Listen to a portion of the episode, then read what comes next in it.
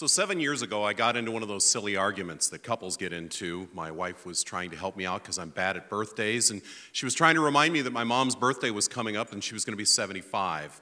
And I wasn't having it. So she went over to her laptop to prove to me that mom was going to turn 75. And the next thing I know, she's standing in front of me, having Googled my mom's name. And on the screen, she's saying, Look at this. It's an adoption.com search page for a birth mother looking for a child given up at birth 50 years ago, two years younger than me, and it's my mom. Now, this just blows up my world because my reality is, is that my mom was my single, a single parent, my mom, and she met my dad when I was six, and they got married, and he adopted me at 10, and my brother was 10 years younger than I am, and my sister was 12 years younger than I am. That was our family. There was never a hint of this. And so, long story short, it was true. And so we had to have the conversation with my mom. And so we met, and my mom and my dad and my brother and my sister and I, and we helped her power through a story that just kind of turned our world on its head. So, when she was seven months pregnant with me, I was born at seven months, two months premature, a victim of domestic abuse. My father was an alcoholic, a bum, and we were better off without him, was what my mom always told me. We didn't know anything more about him. She wouldn't share. And so she started to lay out this story that when she was divorced, not long after, that was a blemish on my family's reputation, my grandparents' reputation, who were well to do ranchers. Um, societally, um, very high up in Wyoming society. And um, here she is, single mother, divorced, and uh, you know, this was just not acceptable. And they put a lot of pressure on her. About a year later, in 1960, in the summer of 1960, my biological father came back into her life and said, Hey, I'm sober. Let's get back together. Come on, you know you want to do it. And she thought, Well, you know, my son needs a father, and this would solve my problem with my parents, so let's give it a try. And so things went okay for a while, and one thing led to another, and she got pregnant, and he was gone. So now she's a divorced mother and a pregnant out of wedlock. And my grandparents came down on her like the wrath of God. You will help get, give this baby up in a quiet adoption, or we will sue, and we will have you declared an unfit mother, and we will take both kids. So there she is. She knows me. She doesn't know this baby, and so she agrees to the adoption. And so she's telling us this story, and it's breaking my heart because this is a betrayal. My grandparents were the foundation of my life in many ways. I am who I am today because of my grandfather and my grandmother.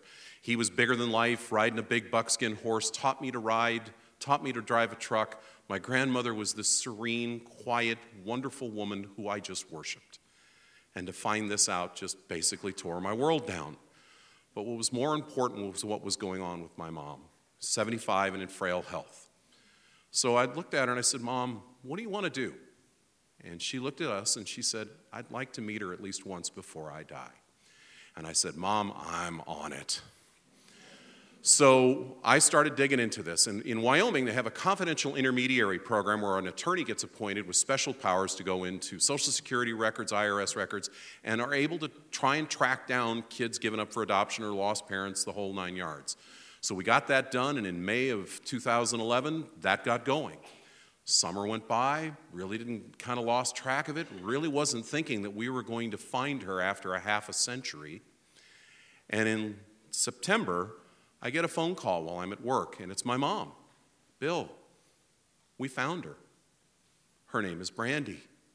She has two kids and a grandson, and she wants to meet us. I don't remember much for a few moments there because I was crying so damn hard. It really just blew me away because I thought she's probably not going to want to meet us, might hate us, might not want to blow up her life by having this bunch of strangers come blowing in, but she wanted to meet us. So, a bunch of phone calls and conversations later, I flew her up in October that year. And when she came out of that exit gate at Anchorage International, it was like a younger version of my mom walking through the gate. It just, they were just, this, she was, she was us. And all the hugs went around, and I kind of held back, and then we hugged, and we held on really hard. And I asked her, Where have you been? And she said, Looking for you. And so the next day, you know, well, we were, you know, the whole family's around, and it's like, it's Brandy. She's, she's back because she just fit right in. If you ever hear the argument about an environment versus genetics, let me tell you, this, this was just the most amazing thing. And so later that day, we're going through photo albums because what else are you going to do? You got to try and tell the story of 50 years.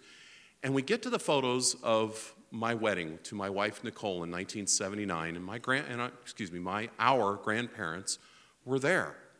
And we get to that photo, and she just stops, and she looks at me and she says, "I've met them." When she was a 14-year-old girl in Casper, Wyoming, she she went with a friend to spend the summer at her friend's dad's house, and the first thing they did was help set up for a party for a well respected couple in the local community of Buffalo, Wyoming 3,602 people, always has been, always will be. and they were going to have this big barbecue to honor them for their 50th anniversary. And here comes the guests of honor, and they come through and they start to do the introductions. And my grandmother reaches out to shake Brandy's hand and pulls back, turns white, and turns away and walks off. My grandfather not knowing what's going on, reaches up, actually shakes her hand, then pulls his hand back, steps back, turns away, walks off. They left the party 15 minutes later. They knew it was her. They knew it because when Brandy showed me a photo of her at 14, she was my mother. Here's the fun part two weeks later, my family showed up in Buffalo, Wyoming to help celebrate the 50th anniversary of my grandparents.